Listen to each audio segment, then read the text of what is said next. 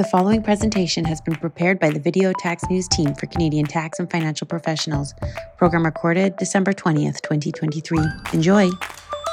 Welcome to 2024. We are in the January edition of Life in the Tax Lane. Oh, I can't wait to get going on a brand new year and maybe some tax. Huge. Well, I hope they fix the calendar for this year because last year I think it went January 3rd, July 27th. So fingers crossed I'll get more done in that intervening six months. Well, I guess that means we better not dilly dally and let's get straight into the technical content. The first thing that I wanted to mention is the Department of Finance just issued a press release mentioning that the uh, pre budget consultations have begun. In other words, if you want to put your say out there in terms of what the government should do with the money, rules that should change, etc., you can definitely click on the link below this video, let's talk budget24.ca, and submit your comments. Now, this will close on February 9th, 2024, so don't dilly dally either. All right. Uh, well, one thing that w- another thing we did see in December was a pretty big release from Health Canada, providing several details on this brand spanking new Canada Dental uh, Dental Care Plan. It's an income sensitive kind of insurance policy for those Canadians who, as a family, do not earn in excess of ninety thousand dollars. So, wide range of dental services would be covered under this plan as it relates to tax, because we know obviously everything comes back to the tax planning, tax returns that we're doing. Uh, in order to qualify for this plan, you have to have filed your prior year tax return and also not have access to other dental health insurance. Now, with respect to the rollout of this plan, it will be uh, introduced over kind of all of 2024, moving into 2025 with older Canadians having uh, earlier access to register the with register in the plan, as well as those el- individuals eligible for the disability tax credit getting earlier access, and those taxpayers will be notified uh, by the government when they can register. If you are a dentist, an orthodontist, some other type of oral health provider, heads up that you will be able to enroll voluntarily in this plan meaning that you as a provider will be able to submit the bills for these eligible clients that you're cleaning their teeth, flossing their teeth. Uh, you submit the bill directly to Sun Life rather than the individual taxpayers getting uh, going to Sun Life and getting those uh, reimbursements. Kate, I know the other thing I noticed on this was that they said make sure you know what their reimbursement rates are That's, because they may not match your provincial and territorial recommendations. So there's another item for the dentist to keep an eye open to avoid sticker shock for their patients. Uh, mm-hmm. And we know that we're going to have to note on our T4s this year whether people have dental coverage. And that may bring us around to, well, how are we delivering those T4s this year? Well, CRA recently updated their web pages to remind us that electronic distribution is an option, but that's through a secure portal. And you can do that for T4s, T5s, T4As, and the new slips for FHSAs, which I assume you got to be a financial institution to be issuing those.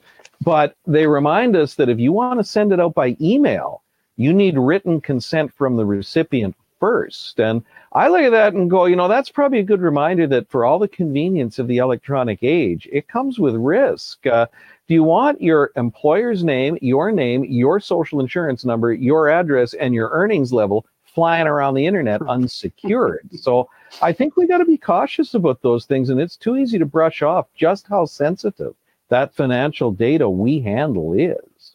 Mm-hmm. Now, speaking of uh, uncertainty and, and being unsecure, let's talk a little bit about cryptocurrency for a moment. We've got a release from CRA where they talk about how you report cryptocurrency, and specifically, they talk about the T1135, and that's where you're supposed to report uh, specified foreign property if it's got a cost of at least $100,000. So, it, is cryptocurrency caught by this? Well, CRA started off by saying that cryptocurrency is considered intangible property property. Now, if it is intangible property, you have to take a look at where it is situated, deposited, or held. And if if it is one of those things outside of Canada, then it is SFP and you have to report it.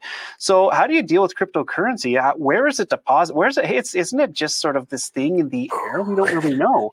Well, CRA said, yeah, you know, it is it is a pretty complicated calculation, but we can comment on one area, and that has to do with whether it is held by an intermediary. So if it is held by an intermediary and that intermediary is a crypto trading platform resident in Canada that complies with Canadian regulations, um, and it holds assets for the benefit of Canadian clients, then it will not be considered to be situated, deposited, or held outside of Canada. Therefore, you don't have to report it in those cases. So, a little bit of knowledge there. And I, have got to say, if you dig into this link a little bit further, they talk about a number of other things. Like, for example, if you're selling an NFT, do you have to collect GST, HST on it? It gets a bit complicated, but at least you have the path there to figure out your exposure.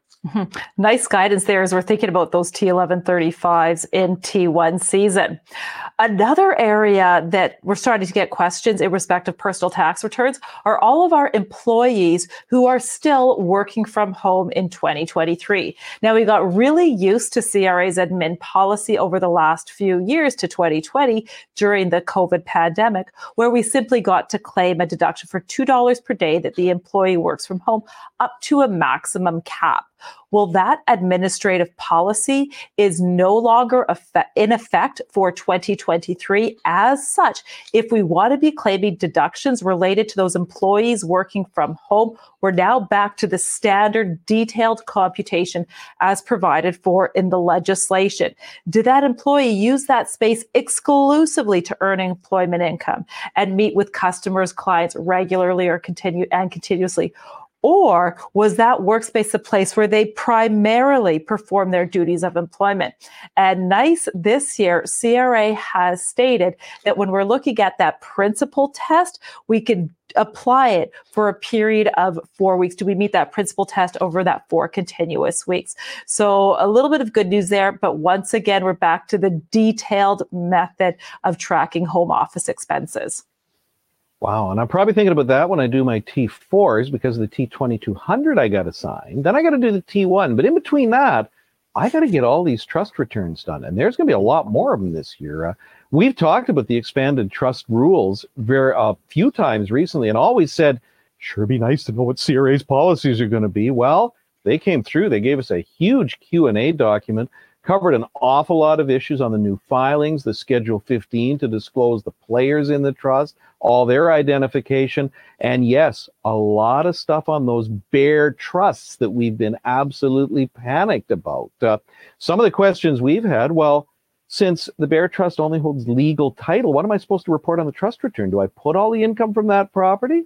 CRA says, no, the bare trust doesn't really hold anything. So you're going to fill out the identification information and the Q&A at the top of the T3 return. Then you're just going to go down to the bottom and deal with the certification section because you don't need to put any numbers on it. There aren't any. Leave those parts blank. Okay. And the other questions we've had have been things like these things don't even have names. They're informal. What do we call them? CRA says, well, then name it.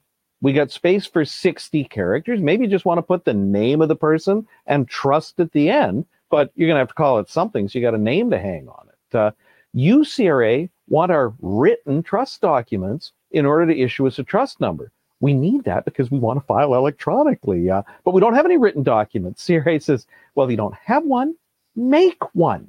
Type it up or handwrite it legibly. I'll be typing mine, thank you very much. And uh, send it up to us describing the nature of whatever it is you're holding as a bare trustee who are the real owners, who are the legal owners, da da da da da, and we'll just use that. Uh, CRA also noted that, uh, like we hadn't figured this one out already, I'm glad they did. This is going to confuse the heck out of a lot of people. They're not going to know what to do with these bare trusts. Hopefully, there's going to be more public outreach education in the not too distant future. But we get that we're not going to get all of these by the due date of April 2nd, 2024. And only for bare trusts and only for 2023 returns, CRA tells us, we will waive the standard late filing penalty if you file it late. They didn't say what they would do if you don't file it at all and they eventually find it.